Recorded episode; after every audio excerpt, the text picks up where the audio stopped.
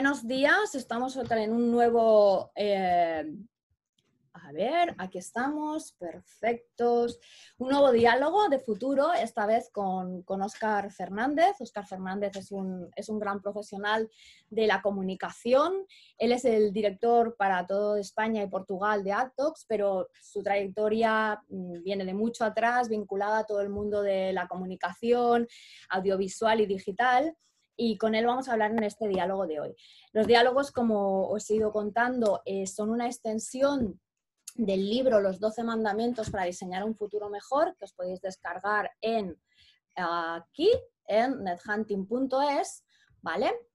Y que eh, en este caso los diálogos lo que hacemos es continuar con la visión de otros profesionales de alto conocimiento para eh, paliar toda la incertidumbre que vamos a tener sobre el futuro con sus opiniones, con su conocimiento, con su experiencia. Todos ellos, como os dije desde el principio, eh, los he escogido porque tienen tres requisitos que para mí son importantes. Uno es eh, mentalidad de futuro, el otro es actitud positiva, que considero que hoy en día es muy, muy, muy importante, y obviamente el tercero es conocimiento en su sector.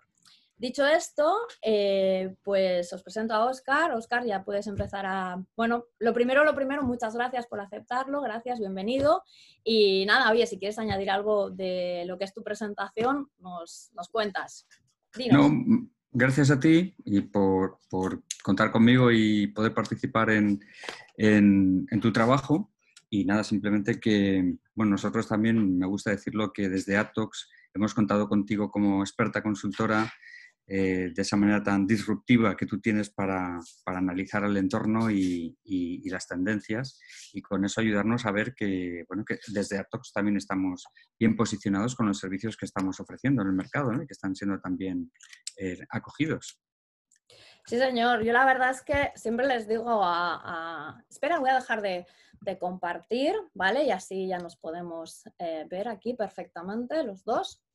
Ok, Sí, es cierto que, en general eh, lo que estoy diciendo ahora mucho y siempre lo digo con mis clientes es que el, hecho de visionar y utilizar las tendencias como herramienta nos convierte en pioneros, ¿vale? Y eso es muy valioso. En este momento es extremadamente valioso porque al final necesitamos eh, perfiles, empresas, personas que sean capaces de ver un poco más allá y sean capaces de empezar a marcar líneas de trabajo e incluso un liderazgo a ser posible en positivo, evidentemente, hacia dónde vamos a ir, ya que los retos son infinitos, porque realmente no, es sencillo y el cambio va a ser algo constante durante los próximos años. Eh, es importante no quedarnos estancados y para eso nos ayudan pues, herramientas, por ejemplo, como las tendencias y otras que desarrollamos y que, que, las vinculamos a las consultorías como contigo hemos hecho en este, en este caso. Pero bueno, dicho esto, Oscar, eh, para mí una, de las primeras eh, interrogantes que, que voy haciendo a todos los que estáis participando en estos diálogos es un poco el aspecto más personal, o sea, porque de ahí vamos evolucionando hacia adelante, ¿no? Eh, yo creo que si hay algo que no vamos a olvidar en, nuestra vida es estos tres meses, ¿vale? O sea, seguro que hemos tenido momentos críticos y duros y trascendentales, pero en nuestra vida, cada uno desde de cualquier tipo, personales, profesionales, pero este seguro que nos ha marcado de alguna forma, ¿no? O sea, ese elemento disruptor que el COVID ha tenido no solamente ha sido a nivel económico o a nivel planetario o a nivel muy global, sino a nivel muy personal también. Entonces, en ese aspecto, ¿tendrías algo que resaltar, Oscar, de cómo, te, cómo, cómo has sentido tú este COVID disruptor desde primera persona? ¿En qué has percibido que te ha cambiado, no sé, tu relación con el entorno, tu relación con el trabajo, tu relación con las personas, con el planeta? ¿Qué es lo que más te llamó la atención de cómo tú te estabas enfrentando a este momento. Yo creo que, hay, una cosa que utilizo que, tú también la has, generado con nosotros en Atox, o, la has generado tú y nosotros la hemos acogido desde Atox, que es que lo imprevisible existe, ¿no? Y que se da. Entonces, esa, esa imprevisión de, acontecimientos tan importantes como, este, que nos ha cambiado por completo la, forma de hacer las cosas, la forma de, de percibir las cosas, ha sido lo que más me ha llamado la atención. Es decir, esto que solo lo vemos en las películas, al final pues acaba pasando. Y también me ha llamado mucho la atención esa, mm, que lo que nos ha provocado es hacernos mucho más introspectivos, es decir, analizarnos mucho más hacia el interior y em, darnos cuenta de cosas que, que, a lo mejor las teníamos o las, o las, vivíamos, pero no éramos conscientes. Es decir, tomar mayor conciencia conciencia perdón, de, eh, de, de, de hechos que estaban sucediendo y que es ahora cuando nos damos cuenta de lo importantes que son. Yo creo que esas dos cosas ha sido para mí lo importante, lo imprevisible y la toma de conciencia de, dónde estamos. Ciertamente es verdad que lo de la toma de conciencia es un denominador común que, creo que empecé a hablarlo desde el principio, pero que va creciendo conforme eh, nos vamos adentrar, vamos no solamente saliendo de estos tres meses, sino adentrándonos en nuevas etapas la toma de conciencia va creciendo de, mm, bueno, de aspectos como eso, ¿no? La conciencia planetaria, cómo algo tan pequeño ha podido llegar tan rápido, cómo de vulnerables podemos llegar a ser, cómo de posible podía ser esto, ¿no? Que algo que, nadie esperaba llegara.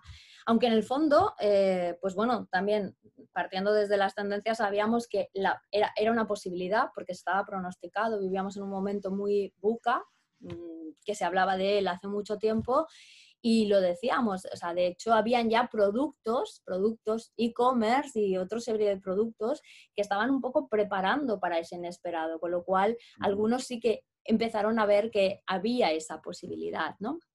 Em, avanzando un poquito, que yo creo que luego en un momento, o sea, cuando lleguemos un poco más a tu trabajo, me gustaría volver otra vez a, este COVID y a la comunicación, ¿no? Cómo has vivido la comunicación, cómo la has percibido y cómo crees que puede ser en el futuro también. Eh, pero vamos a parar un momento en el libro, cuando lo recibiste, cuando viste el titular, cuando lo has tenido un poco entre tus manos, ¿qué es lo que al leerlo, mm, que no sé si has podido leerlo entero, tampoco pasa nada, Oscar, pero al, al saber de todo él, ¿qué es lo que más te sorprendió? ¿Algún capítulo en sí? ¿Qué es lo, los, mandamientos? ¿Alguna cosa que quieras resaltar de él? Sí. Que te haya em, ayudado un poco a, trabajar hacia adelante, a tener una visión. Yo, bueno, lo primero que eh, hay que leerlo, hay que leerlo porque a mí me parece que esto es como cuando nos, eh, nos formamos y, parece que cuando hemos acabado de formarnos, como que lo que nos han explicado ya lo sabíamos o, o, no nos parece eh, suficientemente relevante, pero resulta que al final te das cuenta de que cuando te estás formando, solamente el hecho de estar compartiendo a lo mejor algo que ya eres conocedor, pero desde otro punto de vista, ya te está enriqueciendo. Entonces yo creo que el libro hay que leerlo porque dice, primero, es relevante por la nueva o la, manera insospechada que tienes tú de, ver las cosas, que me parece muy interesante, y luego que hay muchas cosas que no somos conscientes. Y, y debido a esa conciencia que tenemos que estar teniendo ahora, Em, yo creo que es muy relevante. A mí lo que más me ha llamado la atención ha sido el capítulo o el mandamiento de, que habla sobre el tema del consumo. Es decir, el, consumo se ha transformado completamente. Porque, em, y, quizá se ha transformado en, volumen, en cantidad, pero también en, forma. Y es verdad que la transformación de la cantidad al final em, eh, va a afectar a, pues a, a, ciertos players en el, mercado, a, ciertos perfiles, eh, pero va a beneficiar a otros. Es decir, esto es como la materia, ¿no? no, desaparece, sino que simplemente se transforma, como la energía también. Igual, exactamente. Entonces es, verdad que unos se van a ver afectados y otros se van a ver, ver, beneficiados. El consumo ha cambiado completamente y el consumo es el, leitmotiv de todo. Es decir, al final tú vives para poder consumir y tú consumes para poder vivir. Es decir, que en la manera en la que consumamos nos cambia la manera de vivir también. O al revés. Eh, nos está cambiando la manera de consumir porque nos ha cambiado la manera de vivir. Y, son dos cosas que están ligadas y para mí es el, yo es el capítulo más interesante. Creo que todos lo son, pero para mí este es el que destacaría. Y, sí que creo que... Mm, sí, no, perdona. No, y sí que creo que, mm, eh, que, es muy relevante eh, saber entender, analizar qué está ocurriendo en cuanto a la percepción del consumidor. Es decir, si el consumo cambia es porque el consumidor está cambiando por algunos motivos. Si tu rol eh, en, el, en, el, mundo es aportar al consumidor consumo, vas a tener que saber bien por qué está cambiando y hacia dónde se dirige. Con lo cual, algo que he compartido contigo mucho estos últimos días, sobre todo, es el tema analítico. El consumo al final, para poderlo atender correctamente, necesita de un análisis constante, no un análisis exagerado, sino continuado en el tiempo. No debemos parar de analizar y de comprender qué está pasando y por qué. Sí, es cierto, Oscar. Bueno, voy a recuperar varias cosas que has dicho. La primera, la parte de la formación, o sea, es muy importante y de hecho hay un capítulo mmm, destinado a ella que es el de Ikigai, que luego me gustaría pasar un momento por ahí. Y es muy cierto de que hoy en día la formación va a ser muy importante. O sea, cualquier profesión va a necesitar de una adaptación continuada, por lo tanto la formación va a ser clave, la educación. Eh, y ese cambio también del concepto de educación, no como una cosa lineal, sino mucho más en tránsito y eh, continuadamente, ¿no? Y, creo que una de las cosas también que hemos aprendido en estos días, los que ya los que no lo practicaban, yo es que soy ya creo que una vieja autodidacta, es la capacidad de autoformarnos en muchos aspectos y complementarnos con toda la con toda la formación que eh, nos ha ido viniendo de muchos eh, espacios. Eh, fundamentalmente, evidentemente, las industrias del sector de educación, pero desde muchos lugares de expertos y con conocimiento. Y eso ha sido casi una locura, porque realmente ha sido un FOMO completo, pero un lujo también, porque hemos tenido al alcance eh, conocimiento de una calidad espectacular y de forma gratuita. Entonces, bueno, creo que es algo que, que de eso, de eso se va a quedar una cierta semilla y esa sensación de, de, tenernos que estar formando continuamente. Luego hemos pasado por el tema de consumo, ciertamente. El consumo al final tiene mucho que ver, como tú dices, con qué relación tenemos con nuestras marcas, cómo nos, cómo nos relacionamos con ellas, con nuestro consumo las votamos de alguna forma, es la manera de aceptar o no aceptar una marca y, y va a cambiar, va a cambiar eh, y va a estar muy relacionado no solo a aspectos que igual antes eh, teníamos eh, como más evidenciados, sino nuevos aspectos, porque al final de estos momentos tan claves lo que algo pasa es ese remover conciencias, ese remover valores, ese ver el mundo de otra forma diferente. Yo, la pequeña comparación que hacía era eh, el 11 de septiembre, o sea, creo que nunca había visto, yo conocía muy bien Nueva York antes y después del 11 de septiembre y el cambio de actitud de los neoyorquinos fue brutal. Bueno, pues esto ha sido un poco a nivel eh, global. Y luego lo de la, lo de lo del análisis y la investigación es clave y en este momento, y eso está ya desde el capítulo 1 y lo hemos hablado, y, no es porque nosotros, o sea, hagamos esto, es porque me da igual con quién lo hagas, eh, creo que si no entiendes que en, en este cualquier momento la investigación la haces de forma continuada, lo único que consigues es analizar un hecho aislado, un momento aislado, algo es como comerte solo un trocito del pastel. O sea, el pastel tiene que seguir, tiene que continuar. O sea, de hecho, ayer también hablaba, cruzaba un poco el design thinking con las tendencias y decía que esas curvas que se van dando, tanto en el design thinking como en las tendencias, no se pueden cortar a la mitad, porque en general la magia, lo innovador, lo estupendo está cuando estás más abajo. Cuando estás más abajo, cuando estás al principio de la curva más abajo, cuando estás en el momento más crítico de no sé cómo salir, es cuando vienen las cosas. Entonces, no podemos quedarnos ahí y decir, no, no, vamos a saltar rápido por miedo a esa incertidumbre, a no analizar más y no investigar más. Em, entonces, bueno, una cosa que decías, ¿no? Ligado al consumo y la relación de las marcas, hay un transversal en el libro que es eh, los objetivos de desarrollo sostenible y todo el tema de la sostenibilidad extendida, la Agenda 2030.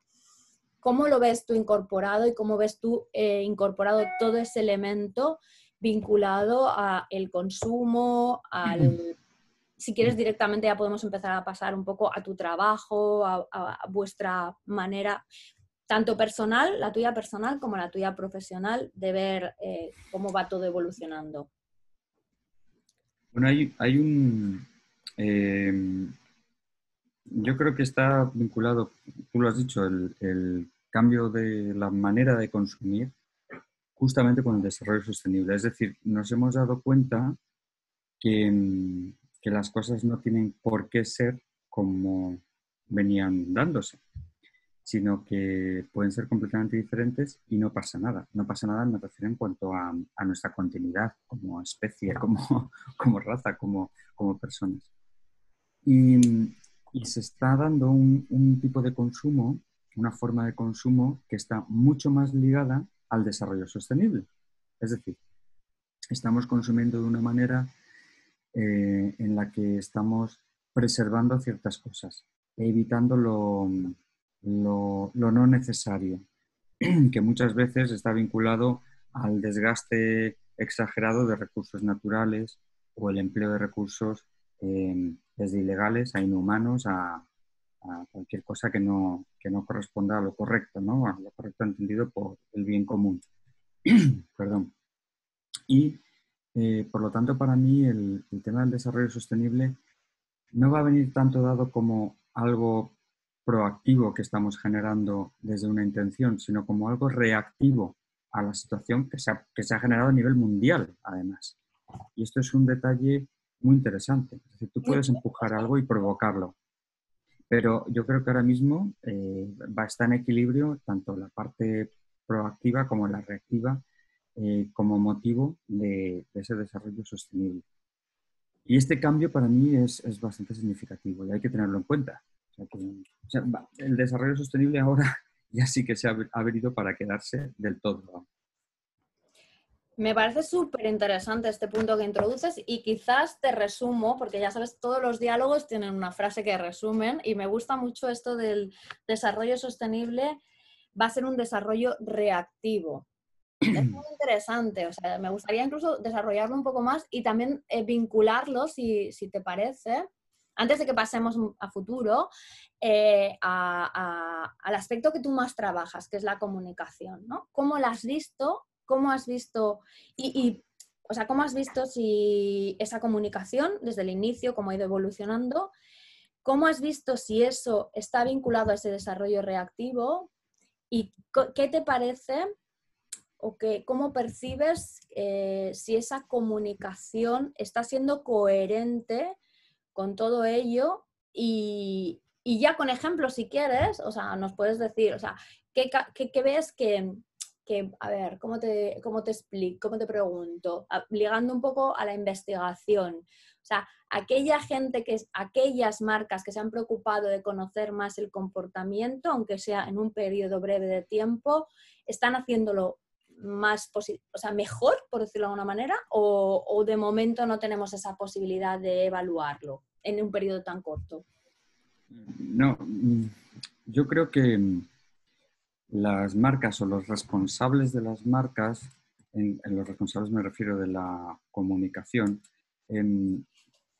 cuando, se, cuando parten de un concepto que ven eh, esa comunicación como un coste obligado de la compañía, como un empleo de recursos necesario para mantener un, una, pues un share of noise, es decir, estar presente dentro del ruido de la comunicación de, las distintas marcas, yo creo que luego no saben reaccionar a, lo imprevisto.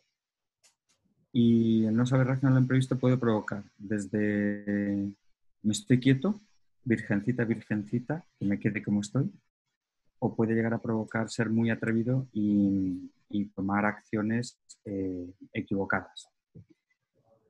¿Qué es lo que tenemos que hacer? Lo primero es que la comunicación, que es a lo que nos dedicamos, tiene que ser siempre vista como una inversión continuada, con un retorno necesario para tener nuestro posicionamiento en la mente del consumidor eh, de la mejor manera posible para que su predisposición a nosotros sea siempre la de consumirnos.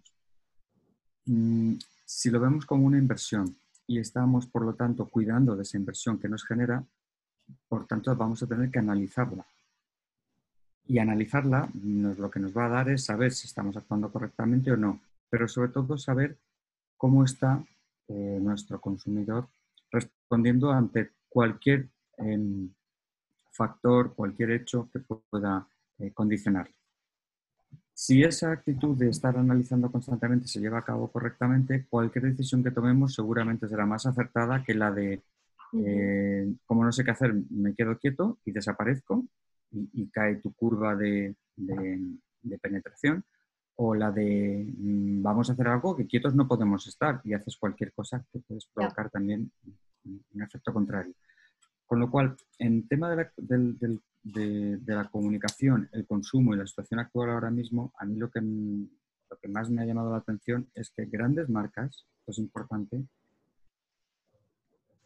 algunas eh, han tardado en reaccionar y cuando lo han hecho quizá no lo han hecho de la manera más acertada, otras no han tardado pero se han equivocado y muy poquitas, y otras no han reaccionado y para mí han, se han desvanecido y, yo creo que más es un tema de saber cuándo, cómo y de qué manera eh, actuar. Muy poquitas creo que lo han hecho bien. ¿Algún ejemplo que nos quieras dar, Oscar?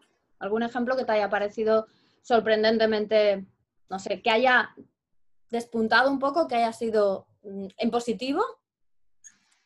Pues mira, no, no, te puedo dar ejemplos de quién ha acertado, porque para eso a mí me gustaría tener toda la información detrás y aparte de que si la tengo, la puedo tener, tengo que también tener el permiso para poderla compartir, pero sí que te puedo decir cosas que a mí no me han gustado, cosas que a nivel de, es lo que percibo que puede ser un error, ¿no? Y para mí el error es, eh, tengo una relación contigo, eh, viene un hecho drástico y actúo rápidamente para decirte que no te preocupes porque como ha venido un hecho drástico, pues yo ahora hago algo que nunca he hecho por ti. Esa actitud yo creo que es un error total.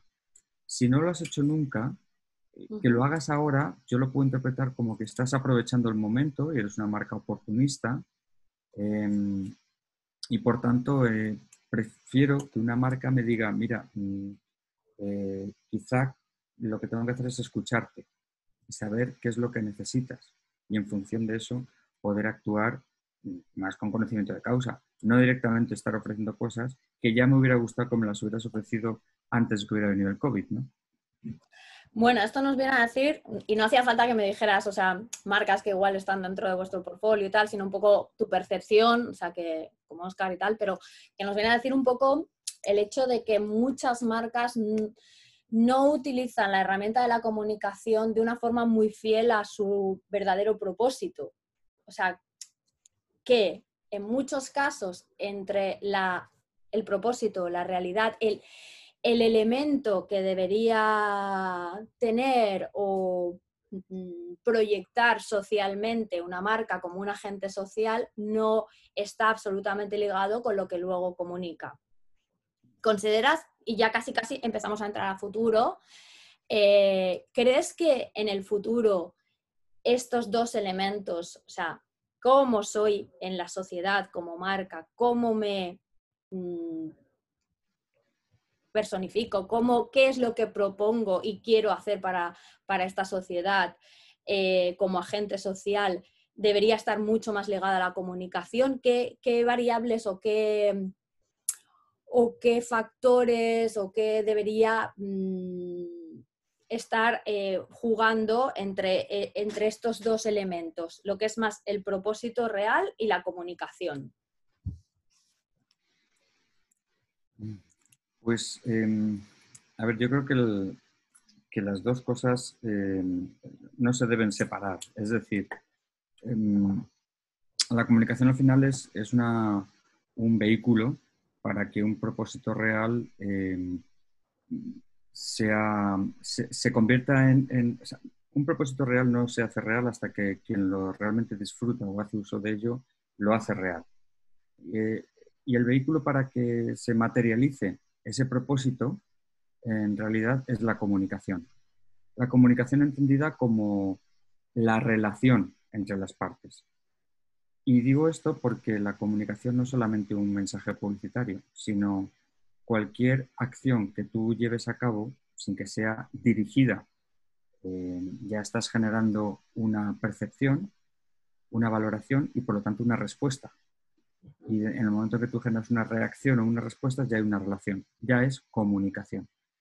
Por lo tanto, eh, lo que estoy viendo a, futuro, y una cosa que, también vinculo a mi trabajo en Aptox y que me, maravilla ¿no? de alguna manera y que, me, hace sentirme muy satisfecho es lo a gusto que te sientes cuando ves que, la, gente eh, le puedes ayudar a trabajar de una manera mucho más eficiente, que con menor esfuerzo obtiene mucho más resultado, que conoce mucho más, que en menor tiempo consigue los objetivos, que tiene mucha más facilidad para alcanzar, no sé, más, eh, pues, más logros que, esté, que esté buscando.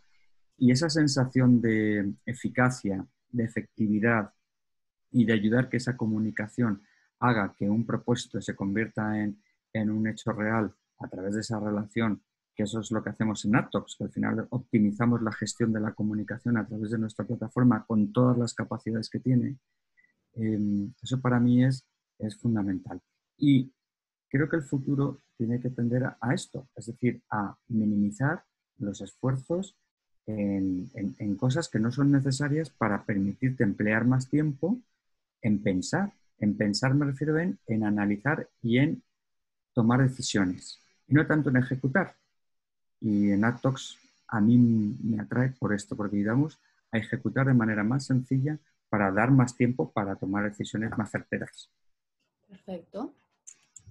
Me gusta esto de minimizar los esfuerzos. Esto también está muy vinculado a un tema que, tratamos en el libro y que también eh, luego tú y yo hablamos, que es eh, cómo en una velocidad tan, tan grande, tan exponencial como la que ya traíamos y la que se nos está instalando, donde, bueno, todo, las tecnologías convergentes, la innovación va a ser exponencial, los cambios, la tecnología debemos empezar a verla como algo que nos tiene que ayudar, calmar, no generar más ansiedad, ¿no? Eso, ese, ese cambio creo que tiene que venir muy dado de muchos factores, el reeducarnos a entender la tecnología de una forma diferente y quizás también algo que, he percibido y que llevaba tiempo analizando y que en este momento se ha dado, o sea, se ha acentuado, que es el hecho de que todas aquellas eh, personas, profesionales, empresas que viven y trabajan en torno a la comunicación tienen que adecuar sus mensajes, tienen que adecuar su comunicación, su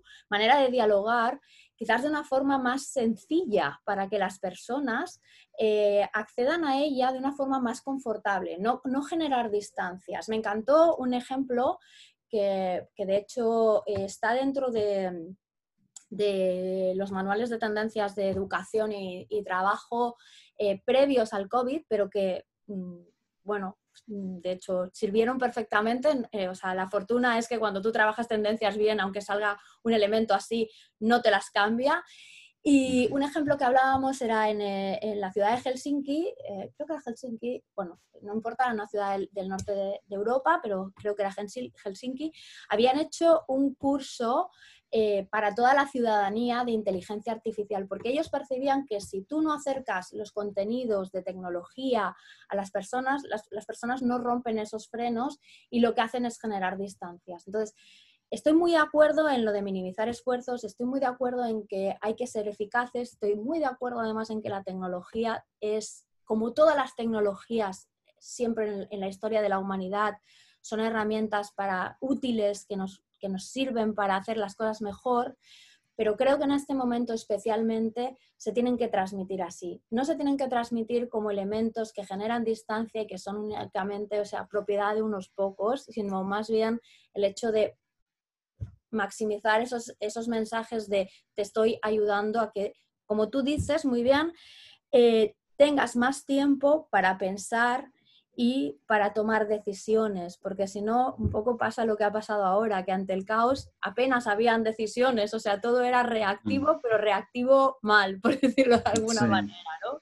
Entonces, eh, me parece súper interesante esta. Yo creo que me va a mejorar a la anterior la frase de, de título, me está mejorando, está mejorando, pero bueno, ya vamos con dos que me, me parecen grandes titulares.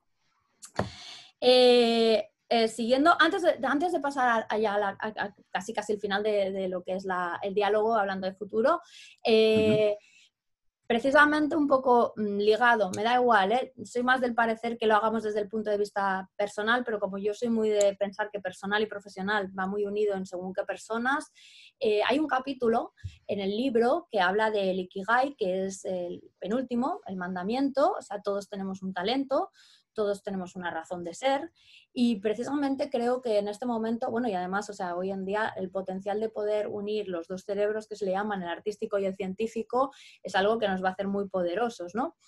Pero eh, en relación a, ello, en relación a ti, en relación incluso a lo que hemos estado hablando, la formación, la educación, eh, ¿cómo te ves en ese, en ese aspecto? O sea, ¿hay algo que igual ya traías de antes o igual algo que te ha pasado algo o algo que ves de cara a futuro que crees que tú puedes, eh, desde tu razón de ser, sumar a este impacto que podemos hacer en el futuro, a ser posible de forma positiva, como digo?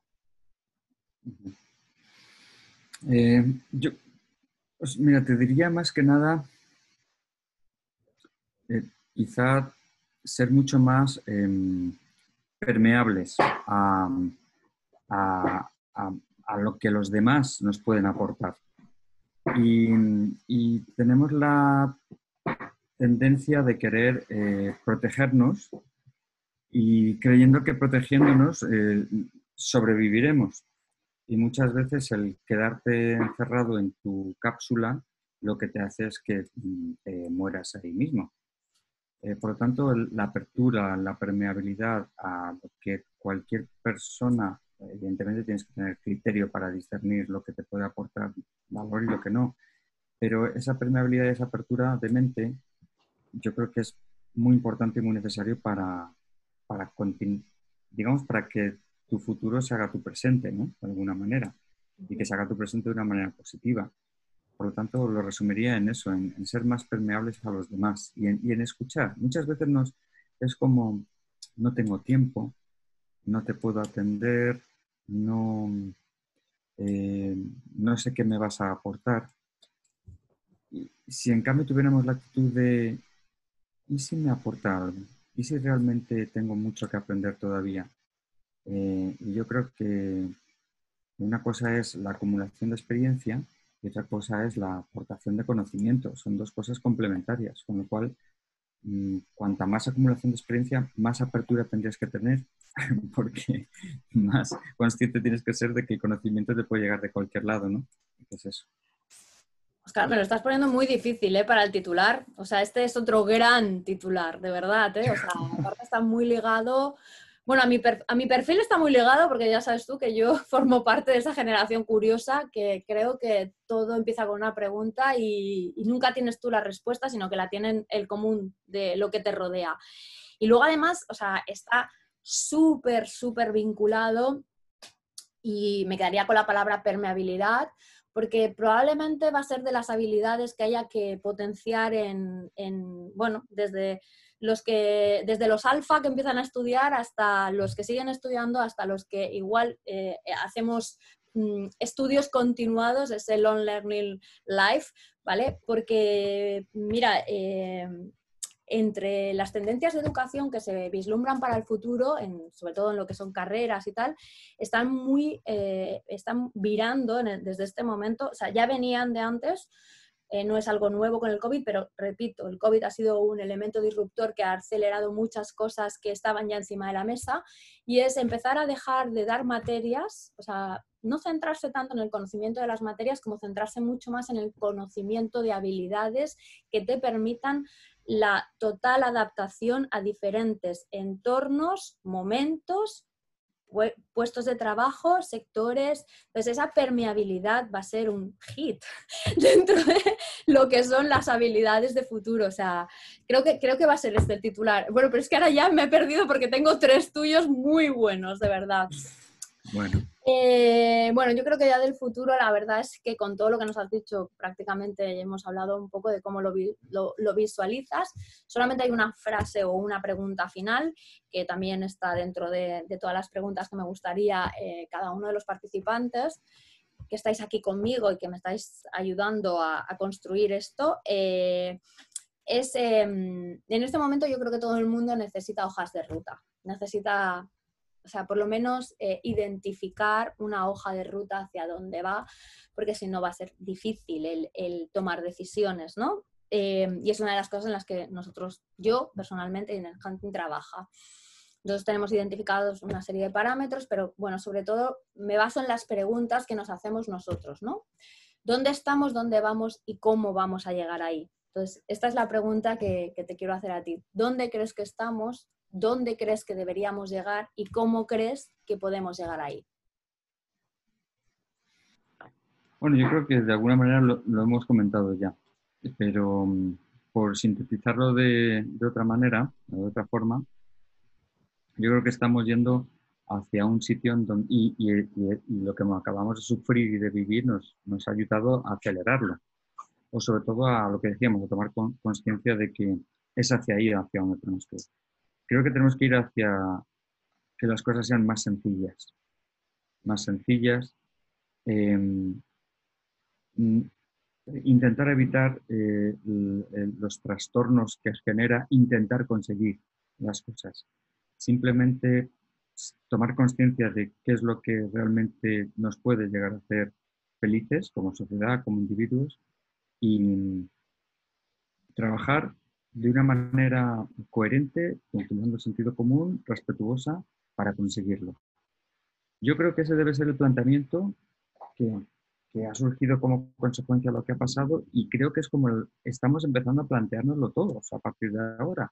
En, ejemplos que te pongo es que en reuniones que mm, antes para poder tener una reunión de trabajo para un desarrollo de un proyecto podíamos estar eh, primero calculando cuándo nos venía bien, en qué fecha, a los que teníamos que participar, preparar los recursos necesarios para encontrarnos, identificar eh, desde cada lado los, los, valores a cubrir. Hoy en día todo eso se ha reducido a un 15% de esfuerzo, porque hemos identificado, sin quererlo, hemos identificado como consecuencia reactiva, lo que decíamos antes, de, de lo imprevisible, o del imprevisto, en este caso, eh, hemos identificado que hay mucho eh, esfuerzo eh, no necesario. Entonces, la, la replanificación de la capacidad de cada uno de nosotros nos va a llevar a vivir mejor o nos debería llevar a vivir mejor. Para mí ese es el objetivo. Perfecto, me ha quedado clarísimo. Eh, bueno, Oscar, eh, ¿algo más? O sea, que quieras aportar antes de. Porque ahora ya solamente quedaría una última. Yo, yo, tengo que escoger entre todo lo que has dicho, que me parece, pues bueno, o sea, desde el desarrollo sostenible reactivo, al minimizar los esfuerzos, al tema de ser más permeables, incluso esta última parte, o sea, me han parecido como titulares muy grandes, pero. Mm, he decidido que solo quiero un titular por persona, entonces tengo que pensar muy bien cuál va a ser tu titular, el que va a llevar tu, nombre dentro de estos diálogos de futuro. Pero bueno, si hay alguno que te gusta más que otro, tú me lo dices así como por escondidas. Pero vaya, seguramente estoy entre, ahora sí que creo que me quedaría entre el minimizar esfuerzos y ser más permeables. Permeable me ha parecido una cosa impresionante que has aportado en este diálogo. Eh, ya solo me queda hacerte la última pregunta, que es una pregunta trampa, que es, o sea, yo digo al final de todo, os doy la oportunidad de si me queréis preguntar algo a mí mm, que tenga que ver con el libro, que tenga que ver conmigo, con mi profesión, con, no sé, con el cuarto que tengo atrás, con lo que queráis, con, las, bueno, con los diferentes sectores con los que trabajo, eh, estáis abiertos y si no, no, no, es una carta en blanco, ¿eh? no, se, no se tiene que utilizar ahora, también puede ser en otro momento o no se tiene por qué utilizar. Tú mismo, Oscar. Es pregunta trampa, ¿no? Sí. Sí. Te voy a hacer yo una pregunta trampa. Dime tú, dime tú, ¿qué es lo que tú, no, no, qué es lo que tú, como, experta, como además experta analista del, del entorno para luego identificar las tendencias, dime tú dónde no estás, pero te gustaría estar. Donde no estoy, pero me gustaría estar. Mira, físicamente, o es un...